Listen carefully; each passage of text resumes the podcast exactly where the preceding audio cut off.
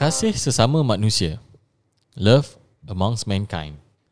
عن جرير رضي الله عنه قال النبي صلى الله عليه وسلم من لا يرحم الناس لا يرحمه الله Daripada Jarir radhiyallahu an, Nabi sallallahu alaihi wasallam bersabda, Barang siapa yang tidak mengasihi manusia, Allah tidak akan mengasihinya. Hadis riwayat Imam Al-Bukhari. From Al-Jarir radiyallahu an that the Prophet sallallahu alaihi wasallam said, Whosoever does not love his kinhood, Allah subhanahu wa ta'ala will not bestow his love upon them. Hadith reported by Imam Al-Bukhari. Sekali lagi kita diingatkan iaitu tentang kasih sayang. Ha, cuma di sini menerangkan bahawa mengasihi manusia lain ataupun mencintai manusia lain kerana Allah merupakan satu ibadah. Ha, seperti kita telah terangkan dalam hadis-hadis sebelum ni, kasih sayang ataupun mengasihi juga merupakan satu ibadah. Yes, but in this hadith, Allah subhanahu wa ta'ala uh, is teaching us through Rasulullah sallallahu alaihi wasallam's hadith That- uh, love has to be uh, directed towards humankind as a Hmm. whole. Allah subhanahu wa ta'ala mentions in Surah Al-Kafirun, how should we, should we address even non-believers is with love. Qul mm. ya ayyuhal kafirun. Oh my dear disbelievers. Alhamdulillah. Subhanallah. Masya Allah. Okay, daripada situ juga kita lihat ada hadis lain uh, juga menerangkan tentang uh, matanya juga berbunyi Man la yarham la yurham. Siapa yang tidak mengasihi tidak akan dikasihi. Uh, cuma dalam hadis ni menerangkan tentang manusia. Man la yarhamin nas lebih general. Eh lebih umum dan kalau kita tak sayang kepada manusia lain maka Allah pun tidak mengasihi kita. So whoever wishes to attain Allah subhanahu wa ta'ala's love, first he needs to love his people.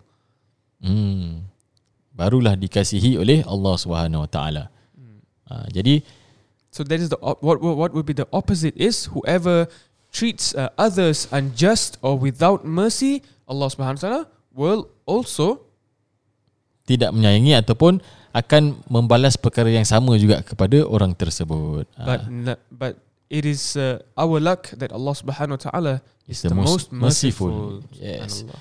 Jadi jika seseorang itu suka dikasihi, kalau kita perlukan kasih sayang dan kita inginkan kasih sayang, maka kita juga perlu ingat bahawa kita kena mulakan dahulu. Sama juga macam kita menghormati orang. Kalau kita nak orang hormat kita, kita kena hormat orang dulu, barulah orang akan hormat kita. Only then will, will Allah subhanahu wa ta'ala bestow upon us his mercy and will our iman also be complete. InsyaAllah. Dengan itu, Assalamualaikum warahmatullahi wabarakatuh. Forgotten doa.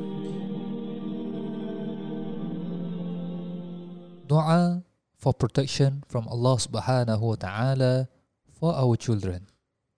أعيذكم بكلمات الله التامة من كل شيطان وهامة ومن كل عين لامة I seek protection for you in the perfect words of Allah from every devil and every beast and from every envious blameworthy eye. Ibn Abbas radiallahu anhuma related that the messenger of Allah subhanahu wa ta'ala sallallahu alaihi wasallam used to seek Allah's protection for Hassan and Hussein.